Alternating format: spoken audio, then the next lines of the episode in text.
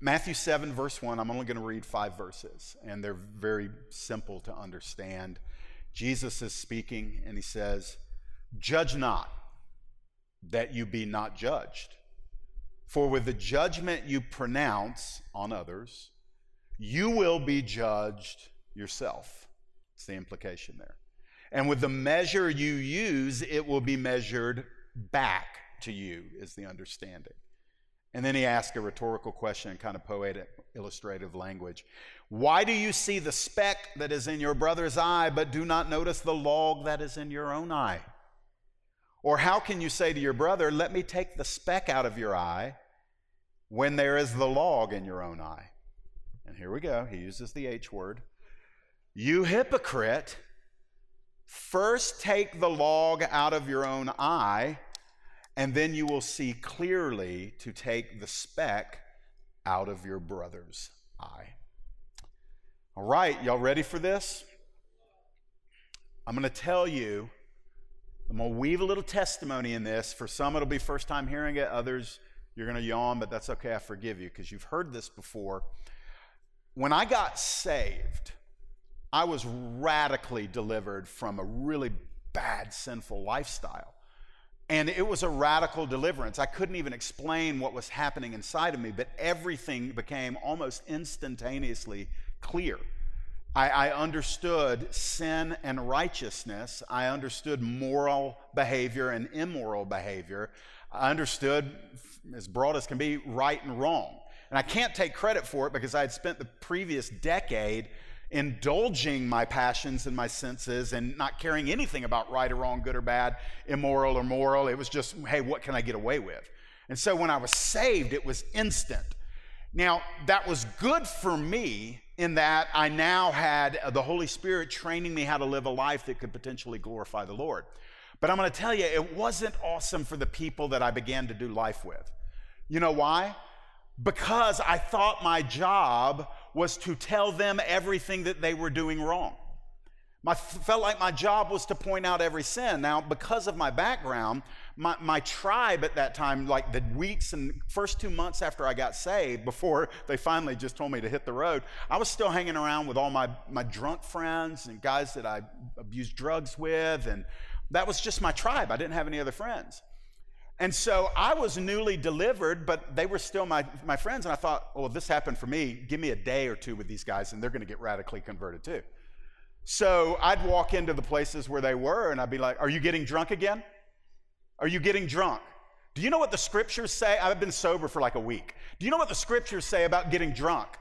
And they might be doing some drugs over here, and I'd be all over them about the drugs. And all of a sudden, I, I became really skillful very quickly with a gavel even to the extent of taking my Bible into the local watering hole where I'd been drinking for the past five years on a Sunday night, literally taking my Bible into the bar with my cheap polyester suit and a tie that I had just learned how to tie, and putting my Bible on the bar and preaching to my fellow drinking buddies until they literally wanted to drag me out of the bar. And I thought I was serving God, but let me tell you what I was doing. I was operating in a zeal without knowledge, in a passion without wisdom and there was something about being a guy who had the insight that kind of motivated me to share my thoughts with them. And you will be shocked to know nobody got saved. Nobody got edified. Nobody got blessed. I probably further cemented in those first two months, cemented in their minds, Christians are a bunch of judgmental hypocrites. Jeff, you were sitting at that bar the other day, and now you're in here with your Bible. So you live and you learn, and God has forgiven me for that. And fortunately, I will say this a little later on down the road, some of those guys did get saved, and that was cool. But at the time, I, I just found this new tool that I loved, and it was my judge's gavel. And I would love to tell you that it only took a couple of months for that to disappear. No, it took a few years. Because somebody made the mistake of giving me a pulpit. When I was called to preach four months after I was saved, my pastor thought, well, let's get this young preacher boy up in the pulpit and let's turn him loose. Woe unto the people of Meadow Baptist in 1995. God help them. It was terrible. I made such unilateral, dogmatic statements about issues that, frankly, were in Christian liberty, but I was thundering down. I remember making this statement from the pulpit, and then I'll get into the text because it's much more edifying than my testimony. But I remember making the statement loud and with probably an angry face, saying, You can't have the blessing of God on your life if you listen to non Christian music. Walked away. I was like, And literally, that was, that was my message. I threw in a few things about cigarettes and having a beer on the weekends, and just, just to offend anybody that I could, but that, that was my message. That was all I knew. And so basically, I was picking on the people who were doing the exact same things I was doing before Jesus, by grace, opened my eyes to you know the profligate lifestyle I had. And so um, the, there's a longer story about how God delivered me from that, but that's for a different time. Tonight, I just want to see what Jesus says to all of us, whether you ever operated in that kind of blind arrogance that I just described, or, or maybe it's something you never say, but you silently judge people in your heart, because that's a respectable sin, because nobody can see it, right? Oh, wait a minute, there is one who can see it. And the silent judgmentalism in our heart, in the courtroom of heaven, we might as well have a megaphone blasting what we think. And so Jesus is going to help us here tonight. I think some of us can potentially turn in our gavel and put it down tonight. So, first of all, he's going to deliver in verse 1 a prohibition. Jesus is going to give a prohibition. To prohibit something means to cause it to stop. And he gives us a clear command to obey. It's very easy. In the ESV, it's two words judge not. We would say it in modern English stop judging. Stop judging. Now, we need to know what that means because the whole text centers around this command for us to stop judging. And the implication is stop judging other people. So, what does it mean to judge somebody? Uh, let me give you my definition. To judge someone is to engage in a hypercritical, condemning, loveless attitude about them, which draws conclusions about their motives and character based on what is seen externally in their lives. Now, that was long, and if you want the notes, they're on mynewbridge.church, and you can get them there off the front page. But I'm going to read it again. To judge somebody in this sense is to engage in a hypercritical, condemning, loveless attitude about them, which draws conclusions about their motives and their character, their internal components, based on what is seen externally in their lives. So it is us stepping to the plate and saying, I'm seeing what I'm seeing on the outside, therefore I'm going to render a verdict about who they are on the inside. And Jesus says that's an illegal kingdom move. Now, what's interesting is Paul wrote to the church at Corinth in 1 Corinthians 2:15 and he says this, "The spiritual ones judge all things." So automatically I'm like, "Now wait a minute. Jesus says don't judge. Paul says spiritual people are always judging. So, what do we do with those two opposing statements? Well, it's found in the two Greek words, different words, that are used for judge. When Jesus is using it, he's using a different word than what Paul is using.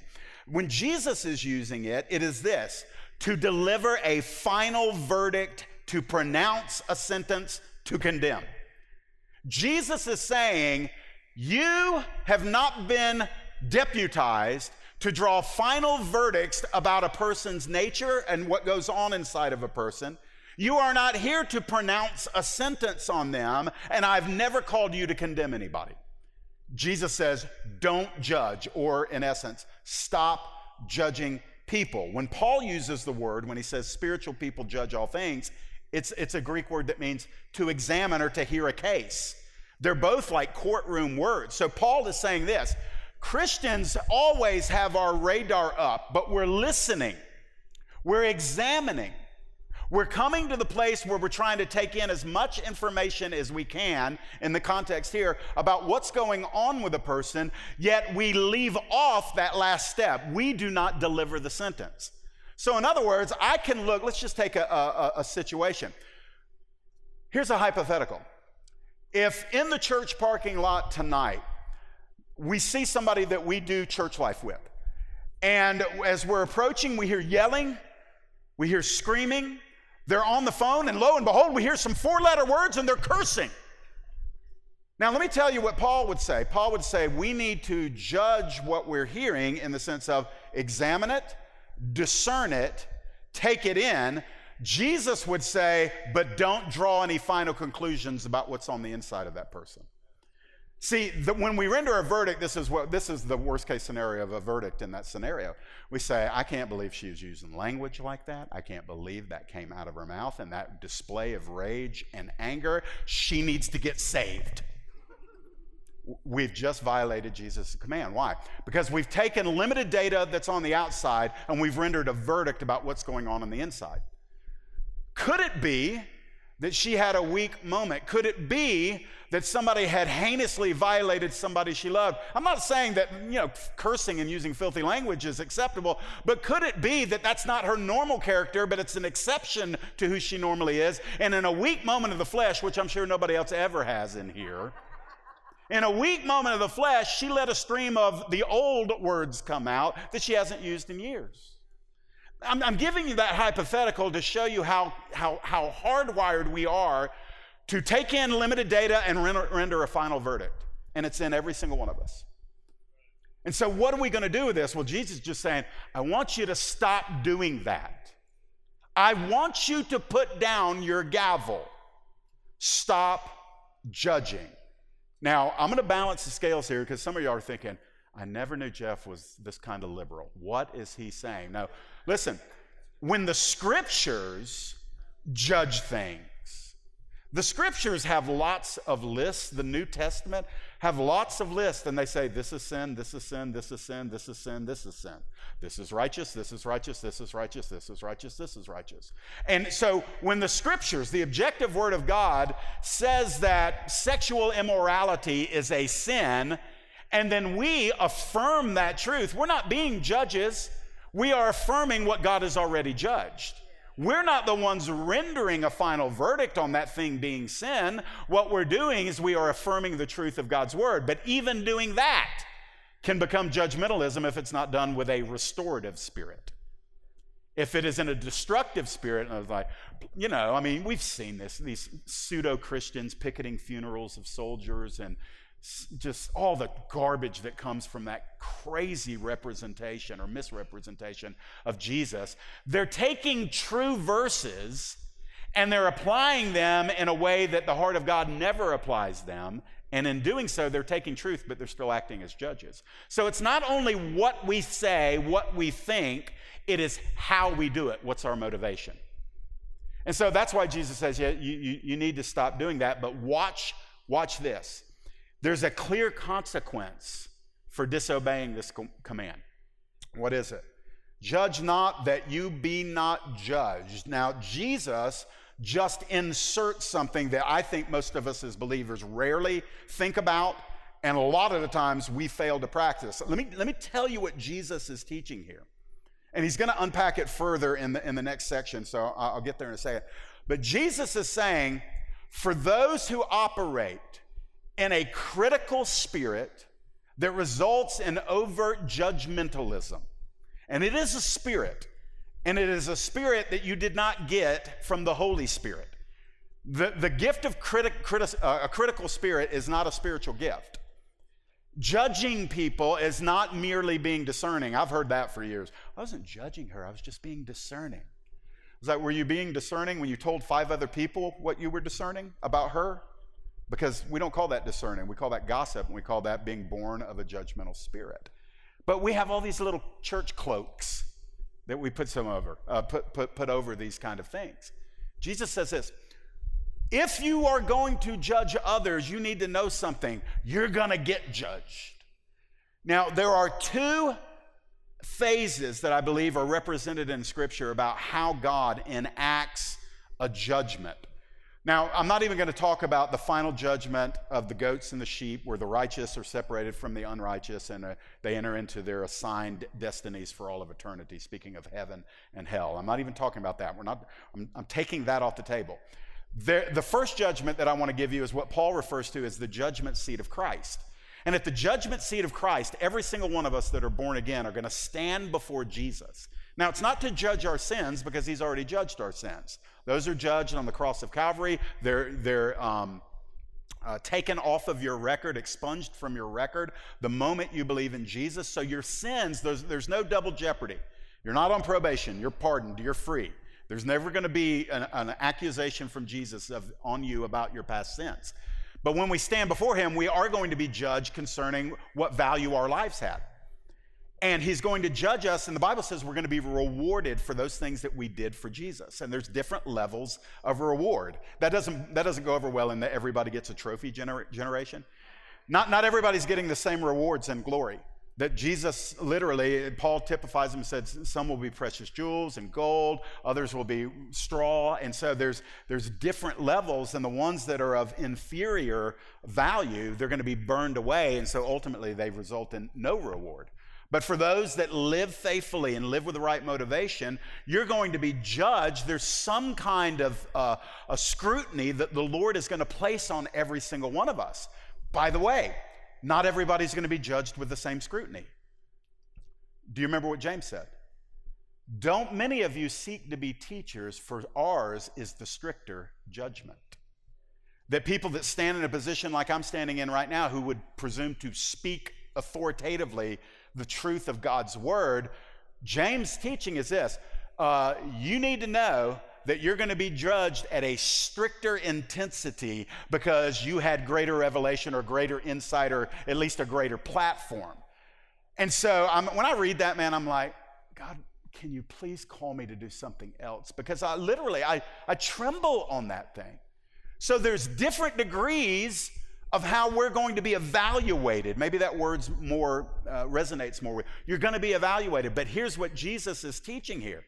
He's saying, I'll get to in a second. Your evaluation for your rewards is connected to how you evaluated other people while you were on earth. And I'm going to unpack that here in a second. But By the way, the other, I believe, judgment is this I believe that God is actually judging and evaluating us in real time.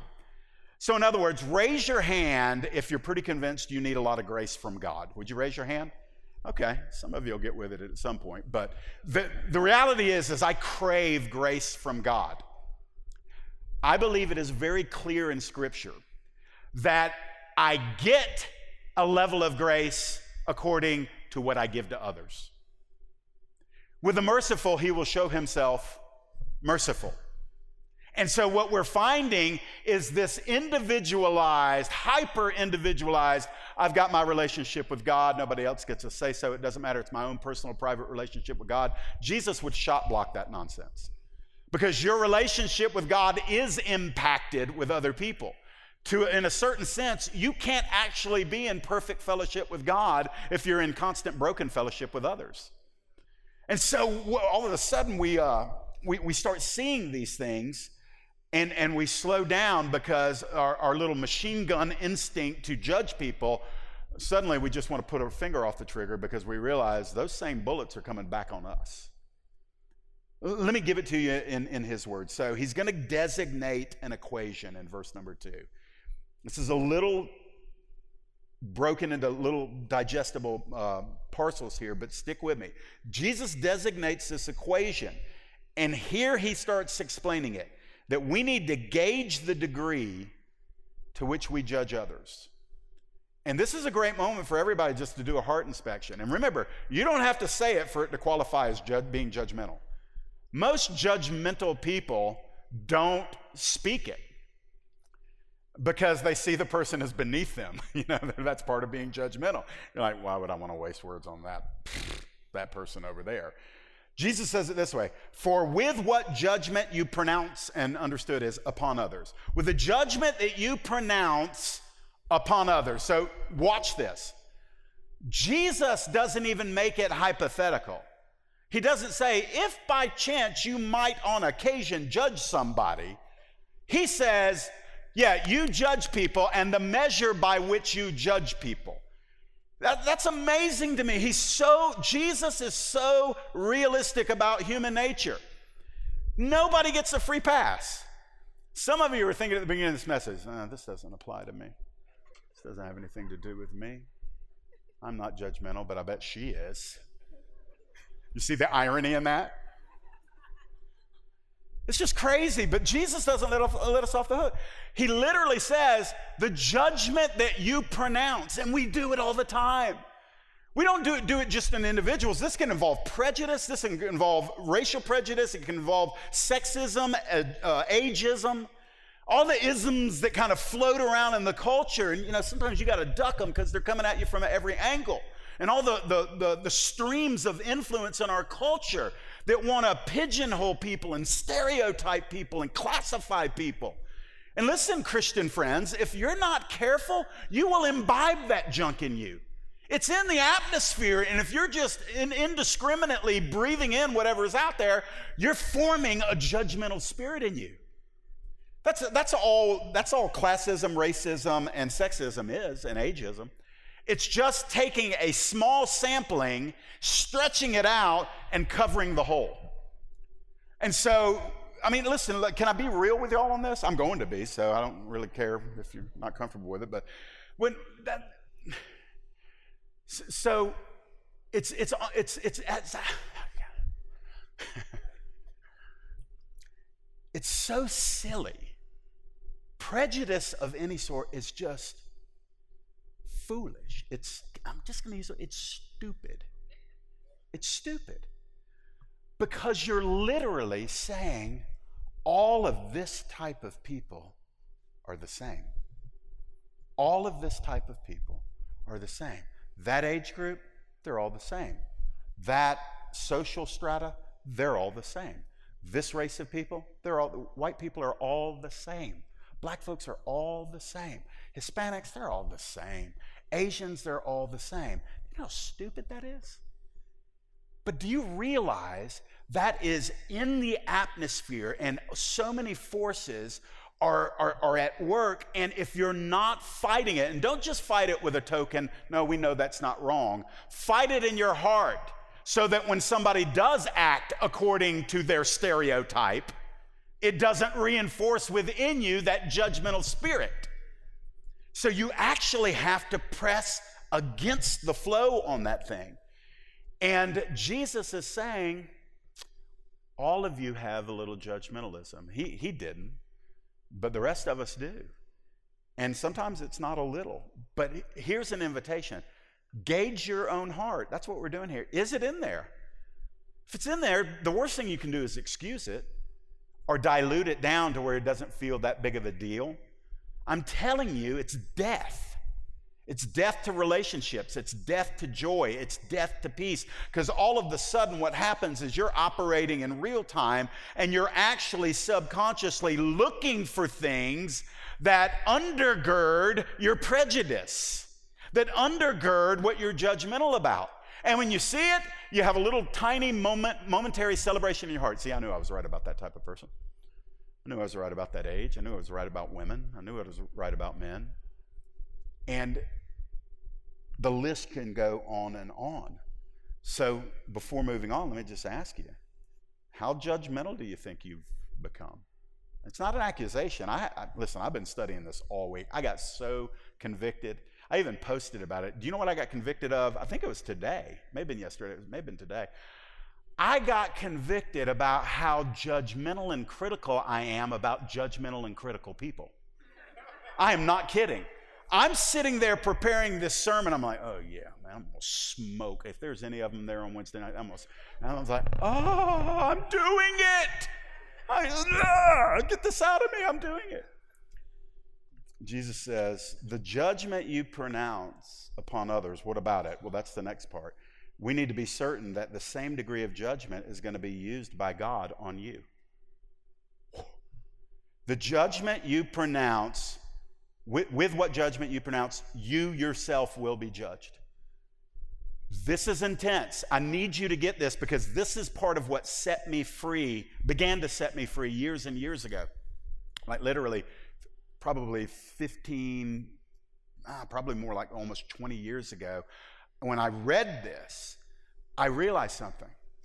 I am determining in real time the level of scrutiny that I'm going to be judged with by the Father, by Jesus too. So, in real time, if I am hypercritical and judgmental, I am asking the Lord to judge me that way. At the judgment seat of Christ, when I'm going to have a one shot, you get one shot to get your rewards at the judgment seat of Christ. And I am literally setting the degree of intensity by which I will be scrutinized by omnipotent eyes and an omniscient mind. I am going to be scrutinized at that level. Think about this. It's possible to be evaluated at the judgment seat of uh, Christ with grace. All of it's grace in one sense that we even get to stand there, but those rewards are earned. But He is going to reward us based on His interpretation, which will be perfect, of our merit. Did we, what did we deserve? And if I'm down here grinding it out as the expert fault finder, the hypercritical Christian, the guy who walks in the room is always seeing what's wrong with who and what and where. And it's just, I feel like it's my job. I got a bright, shiny sheriff's badge. I'm patrolling the streets of Christian Town and I'm boom, boom, boom. I'm blowing away anything that doesn't measure up to my standards. And we don't use bullets, we use words, we use thoughts, we use attitudes, we use commentary. Jesus says, the judgment that you pronounce upon others is the same standard that I'm going to measure you with. So here we go. Here's, here's, here's just a question Are you comfortable praying this prayer? Dear God, please judge me with the same intensity that I use to judge others. Can you pray that? You should pray because he's already said that's what he's going to do. He's literally said that's what he's going to do. Jesus says, You've got to be certain that this is the case. So, guys, let's walk through this. I know I'm going slow. So much for that 815 thing. That didn't work out, but I'm setting up how God interacts with me. If I need grace, Jesus is saying, here's a secret give grace. If I need mercy, Jesus is like, hey, tell you what to do give a lot of mercy. If I need compassion, Jesus is saying, why don't you have compassion on them and their weaknesses and in their struggle? But if I'm walking around like I'm the stuff, and, and I'm pointing out what's wrong and I'm decrying it, or I'm smug in my heart saying, come on. God needs to grow up. God needs to, you know, get with it. Whatever that smugness sounds like in our hearts. Jesus is just saying, oh man, you just dialed in the intensity level a little bit further and how I'm going to deal with you. So go a little further. If we hold people to our to, to strictly, if we hold people strictly to our measuring stick, God will hold you strictly to his. And that's just a reframing of what he just said. With the measure you use, it will be measured to you.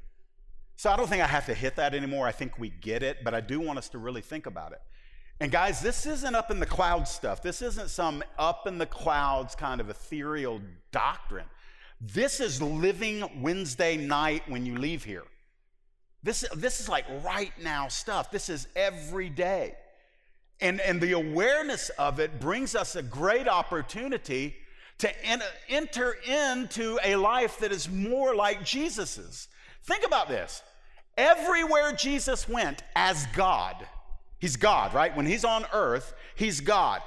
Perfect understanding, perfect wisdom, perfect righteousness, perfect morality, perfect obedience, perfect omniscience. Everywhere he went, he saw what was wrong.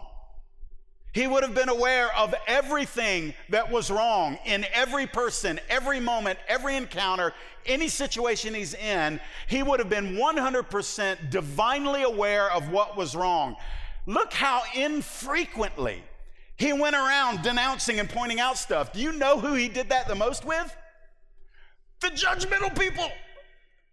Why am I yelling? It's just amazing to me that, that that Jesus, I mean, he, he's looking at a woman that, that just literally got dragged out of an adulterous act, and he doesn't act like a lot of church folks would. He actually looks at the people that are judging her. He says, Oh, is this a judgment party? Is that what we're doing here? Okay, let me write an invitation in the sand. And all of a sudden, we don't know what he wrote, but whatever he wrote caused the old men to say, Yeah, I got a thing I got to get to. And then the young, the young man. And, and what's amazing is he didn't even judge them harshly. He just gave them an opportunity to say, Yeah, I, I got something better to do in my time. And then he looks at her and he says, Woman, where's your accusers? And they were gone. He says, Go and sin no more. So he didn't gloss over the sin, but he didn't, he didn't stone her to death, nor let anybody. Um, you know, Zacchaeus was a thief and an extortioner. And he said, Hey, Zacchaeus, I want to eat at your house today. Um, Peter denied him in his worst moment. And Jesus went and had a private meeting with Peter to say, Hey, I want you back. And then had another one with him on the shore. And he said, Peter, I, I want you to feed my lambs. Listen, guys, most of us wouldn't have done that. Most of us would have been, Oh, you think you're getting back into ministry?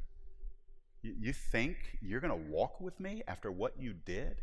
I know what you're made of, Peter. Jesus always saw what was wrong, and very rarely did he come hard and heavy after it unless it was religious hypocrisy. I would just say, let's learn from his example. So, going a little bit further, look down in verses three and four. There's only five verses, so we're getting there. Jesus describes a distraction. He's really just saying the same thing nine different ways because we have a hard time really believing it could apply to us. So he has to say it over and over and over again until we finally just humbly say, "Oh, that is me. That's he's talking to me and he's talking about me." So here's here's one of the reasons why it's just foolish to live a life of judgmentalism. It's because our judgment of others is significantly impaired. Jesus uses an illustration. Why do you see the speck that's in your brother's eye, but do not notice the log that is in your own eye? so the word speck in the Greek, it indicates literally like a piece of sawdust. And the log, just picture it a two by four or, or a tree trunk. So let's, let's, let's just enter into the illustration that J- Jesus gave. You, you see a dude with like the trunk of a tree covering his upper face, and he's walking around and he's pointing out, trying to, sawdust that's in other people's eye as if he doesn't have a tree on his face. And he's literally coming at them with a condemning spirit. What is Jesus saying here? He's saying that you should recognize that what is lacking in you is far more intrusive than what you think is lacking in them.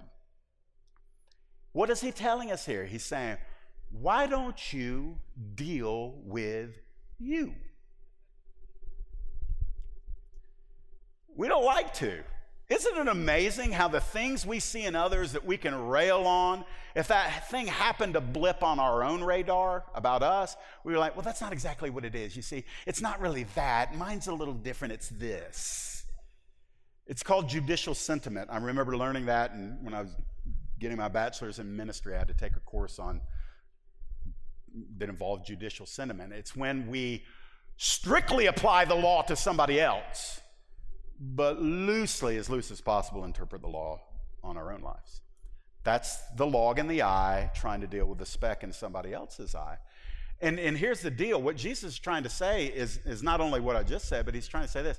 He's like, hey, you actually don't see things accurately.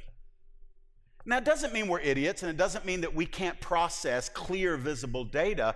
Remember, what he's talking about is not analyzing what we see in the sense of processing, okay, I see this, this, and this. It's when you go and you take that limited data and we take the gavel and we pound it and we give a verdict about the person. None of us are qualified in here to judge anybody else's motives. We think we are. How many of you have been hurt and or frustrated when you're trying to do something and somebody looks at you and they're totally getting you wrong, but they're convinced they know what your motives are. Anybody? Or am I the only victim in that state? Okay, me and Sandra, great. The rest of you are sleeping. It's, it's one of those things, I hate that. It's like, I cannot believe you just said X, Y, and Z about me. I know my own heart. That's not how I am. But they're like, that's how you are, man. That's how you are. You're like, how is it that you think you see my heart better than I know my heart? They're like, because I got a chrome uh, gavel here, dude. I, I'm like on A team. I have the chrome gavel. And uh, boom, boom, boom, they strike it on you. That's a person with a log in their own eye judging the speck that's in your eye. And so when we recognize I may not see things accurately, it'll slow down the judgmentalism in us.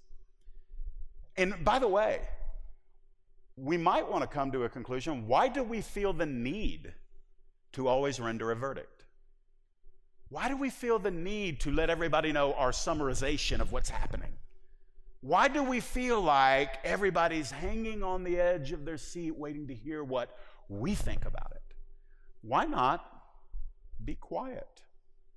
Why not, if we can't be quiet, why not be merciful, compassionate, constructive, helpful, and hopeful when we speak instead of razoring out some kind of indictment that doesn't do anything good but slice people up? And so Jesus is trying to deal with our hearts on that. And so in verse 4, we find out this that our inspection of others is completely presumptuous. He says, How can you say this? That's, the, that's kind of the air on this thing. How can you say to your brother, Let me take the speck out of your eye when there's a log in your own eye? I mean, it is kind of comical, but Jesus isn't playing around here. He's saying, Don't you understand how presumptuous it is, presumptuous it is when you're refusing to acknowledge what's jacked up in your life as you go and try to deal with some smaller, less significant thing in somebody else's life. By the way, that is the motive behind a lot of judgmentalism is that people don't want to deal with their own junk, so it's easier to deal with other people's stuff. And, and so what Jesus is saying is he's, he's not saying, you know, check your brains at the door, see no evil, speak no evil, hear no evil. He's not saying that we can't discern. As a matter of fact, we're commanded in, in Scripture to test the spirits and discern them. We're commanded to reprove, rebuke, and exhort. We're actually commanded to enter into declarations at various points in our life, but that's not what Jesus is dealing with here. He's saying, before you do that, as you're calling, before you polish your badge for yet another day as the sheriff of Christiantown, why don't you put your own life, your own heart, your own attitude, your own ways under the microscope, and spend a decade analyzing yourself. And then, then go help your brother with that speck of dust in his eye. It's a check. Jesus is checking us. He's literally saying, whoa, whoa, whoa, whoa, whoa, whoa, whoa, whoa, grabbing us by the back of the collar, pulling us back, looking at us and saying, What are you doing? What are you doing? Why are you so all over that out there and so not all over this in here? And, and friends, it is a humbling experience. He's doing it, by the way, right now in the room for some of you. Not to some of you, for some of you. He's actually rescuing you from operating tomorrow at a level of scrutiny from him that is going to be more intense than it needs to be. Now, I'm not the one who gave the motivation. Jesus said it. He says, Don't judge, stop judging so that you're not being, going to be judged yourself. Stop going after it at this level because you don't want me to operate with you at that level. That's what he's saying. So he's actually helping us. And if you're wrestling with it, it's because that judgmental thing has thrown its hooks down deeper in you than you realize because you're feeling like, well, man, that's just a part of who I am. That's my gift. It, it's not your gift, it really isn't. Um, it, it, it may have some things that are legitimate in the kingdom that could attach, but th- those are now like barnacled over with, with the improper use of a discerning spirit. And so we go a little bit further, and there's only one verse left, so let's, let's, let's go there. Jesus gives you the prescription. He gives me the prescription. I literally believed this starting about 20 years ago, and, and it does work. I promise you, it works. First of all, he's going to get real forceful with us with his assessment of those who live this kind of life of judgmentalism. He says, You're a hypocrite. well, Lord, I'm offended. I don't care, Jeff. When you act that way, you're a hypocrite. Well, wait a minute, Lord. Is what I'm seeing not valid? Oh, yes, it's valid. And Lord, can I ask, were, were my inward conclusions that I've learned not to speak, were those valid? Because I know you heard my heart. Oh, yeah, your conclusions were right, but let me tell you why you're a hypocrite, Jeff. Because you're focused on what's wrong with them while refusing to acknowledge what I'm working on in you. And so it's the hypocrisy is not that we have the bad we have bad data. We may or may not have bad data. We may or may not have bad motivation.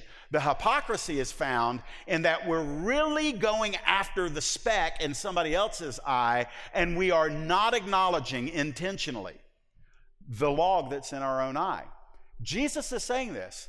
You need to be way more concerned with what's wrong inside of you than what's wrong with anybody else. That's the lesson. And man, do you know, do you know what's required to do that? Dying to yourself, humility, maturity, coming to a place where you're like, oh, so it's not my job to go around exposing, declaring, denouncing everything that falls short of the glory of God? It's not. It really isn't. I mean, I'll, I'll give you this too. If you obey what, what he's teaching here, actually going to be happier. And so is your spouse and your children and your coworkers and your fellow Christians. Why? Because you turn in your badge and you put down your gavel. Mixed metaphors there, forgive me, but they're the same thing. You, you just you quit walking around looking for the next thing that you can reinforce as wrong out there, and instead you're taking that energy and that scrutiny and that gift of discernment, and you're saying, Lord, I'm not like you. I love you and I know I'm loved by you. But the closer I get to you, the more I become convinced I'm not like you.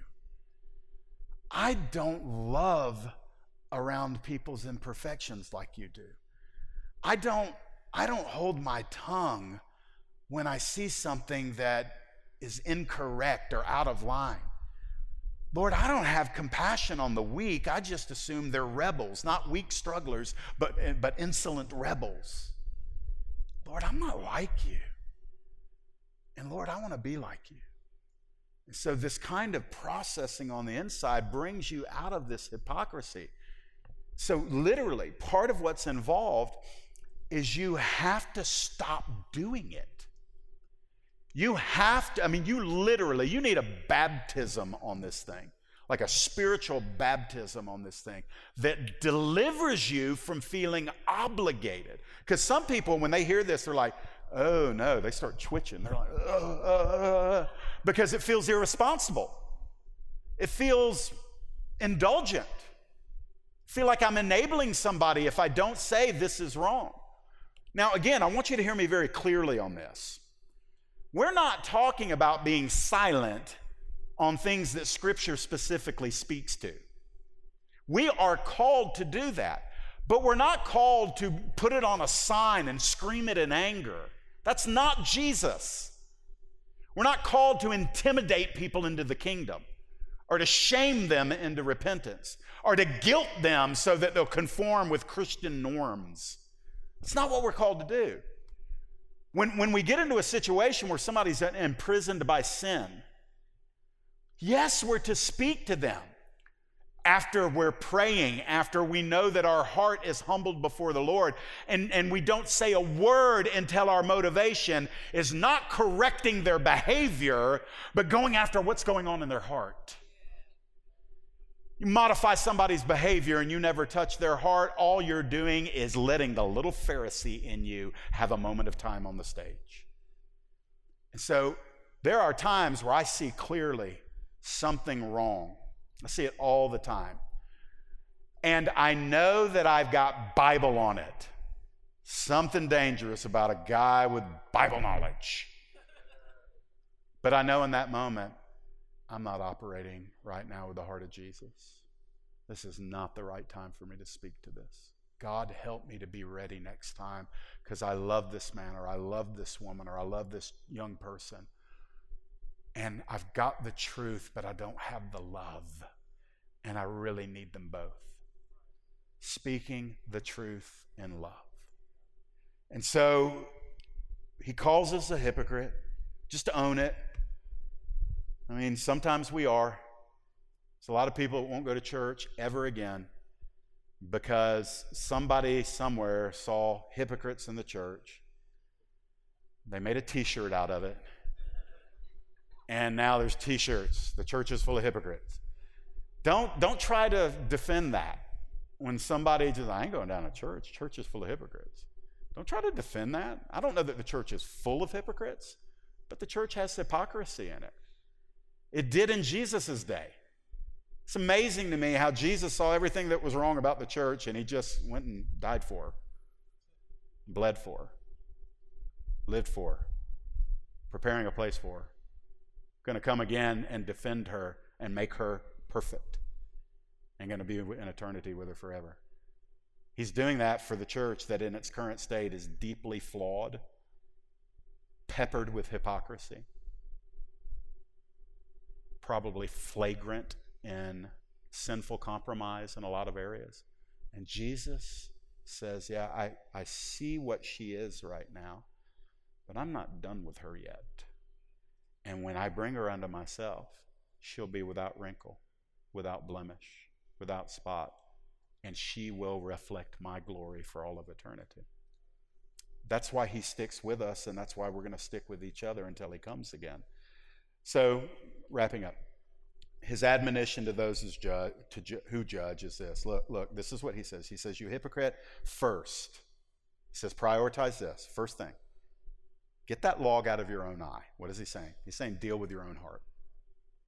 He said deal with your own heart.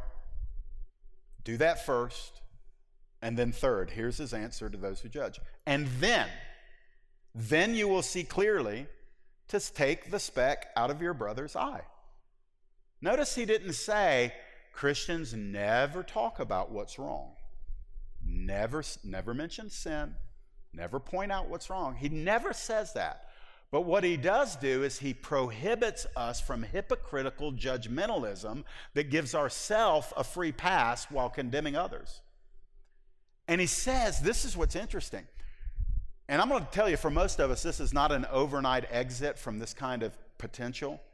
I'm not going to have you raise your hand, but I'm sure there's people in the room that saying, Jeff, this is probably my, one of my biggest struggles. I, I, I, tend to come off like this, either verbally or inwardly. Um, you probably you can get delivered of it, delivered of it in a moment of time. But for a lot of us, we've trained our flesh, our mind, and our attitudes to be a certain way. There has to be a process of untraining it. And so what he does is like, yeah, why don't you just take all of that scrutiny that you're so good at and just focus on yourself for a decade? Just, just work on you for a little bit. Well, Lord, what's going to happen to planet Earth? And the Lord's like, I think I got it covered without your help. I, I think I, I got this. But Lord, am I endorsing all that's wrong if I fall silent? And, and here's the thing He's like, I'm not sentencing you to a silent life as a believer. What I'm saying is, get the log out of your own eye, and then you can actually see clearly to help with the other things. Our own hypocrisy and free pass giving to ourselves actually clouds our vision to where we can't legitimately help people until we deal with our own hearts. Let me give you these verses. I, I really, I'm done. Just, I think, I think Josh is going to put these up on the screen. Romans 2, 1 through 3. Yes, thank you, brother. Therefore, you have no excuse, O man, every one of you who judges. I'm just putting some special sauce on everything else I've said. For in passing judgment on another, you condemn yourself, because you, the judge, practice the very same things. We know that the judgment of God rightly falls on people who practice such things. Do you suppose, O oh man, you who judge those who practice such things, yet you do them yourselves? Do you suppose that you'll escape the judgment of God? Dun, dun, dun. That's one of those. Oh! Romans 14 4. Uh, this is my favorite. Who are you? Who are you to pass judgment on the servant of another? It is before his own master that he stands or falls and he will be upheld, for the Lord is able to make him stand. I love that. He's like, hey, you know when you're judging her, she's mine. Who are you to judge my servant? I'm able to cause her to stand, and I will uphold her. Wham! Who are you? It's a legitimate question. Who do we think we are? Come on. Y'all don't flake out me on me in the last 60 seconds. I mean, literally, the question's legitimate. Yeah, man, who, do I, who have I been thinking I am this whole time? Judging people's hearts, assuming their motivations, critiquing their ways, rendering verdicts on what's on the inside based on the small sample size I've seen on the outside. Who am I to stereotype and classify and enter into ism after ism after ism with certain people groups or age groups and demographics? Who am I? These people, the Lord at least is their creator, and for some of them, He's their father, and all of them that are He's father to, He's a master to, and He says He's not done with them yet. He's causing them to stand, and He will uphold them. Why am I trying to bring down what He's determined to uphold?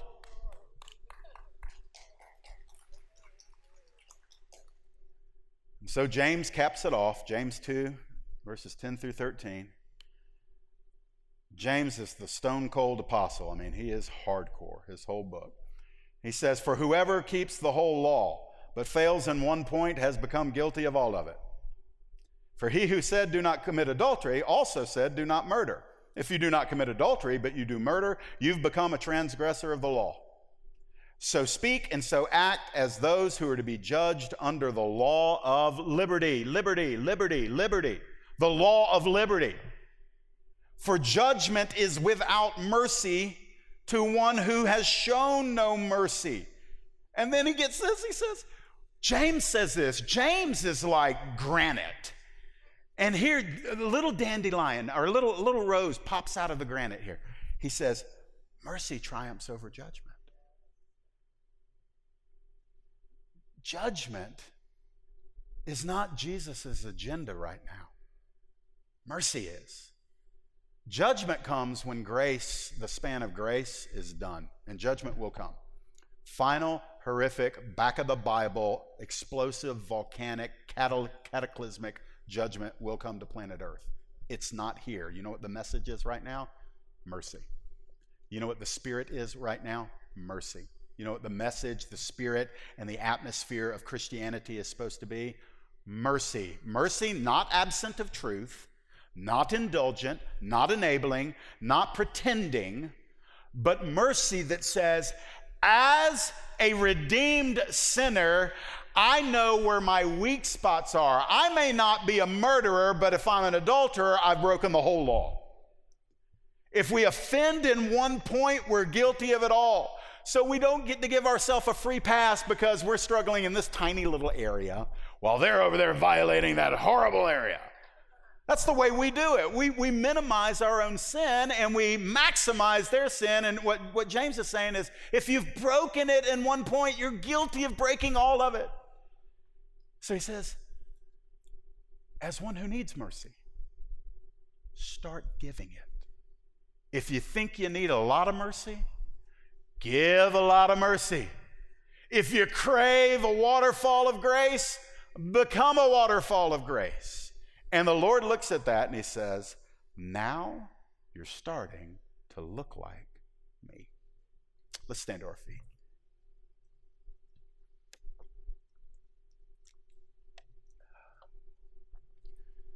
I want you to confess this with me if you can. I'm going to say it, give you a second to think about it. If you can confess this, Let's just do it together. Lord, on my own, I'm not merciful. But as a child of God, I am not on my own. Holy Spirit, you live inside of me, and you're sanctifying me. Sanctify me out of judgmentalism and deeper into grace and mercy. I commit to cooperate as you begin to train me. Thank you for being merciful unto me. In Jesus' name, amen.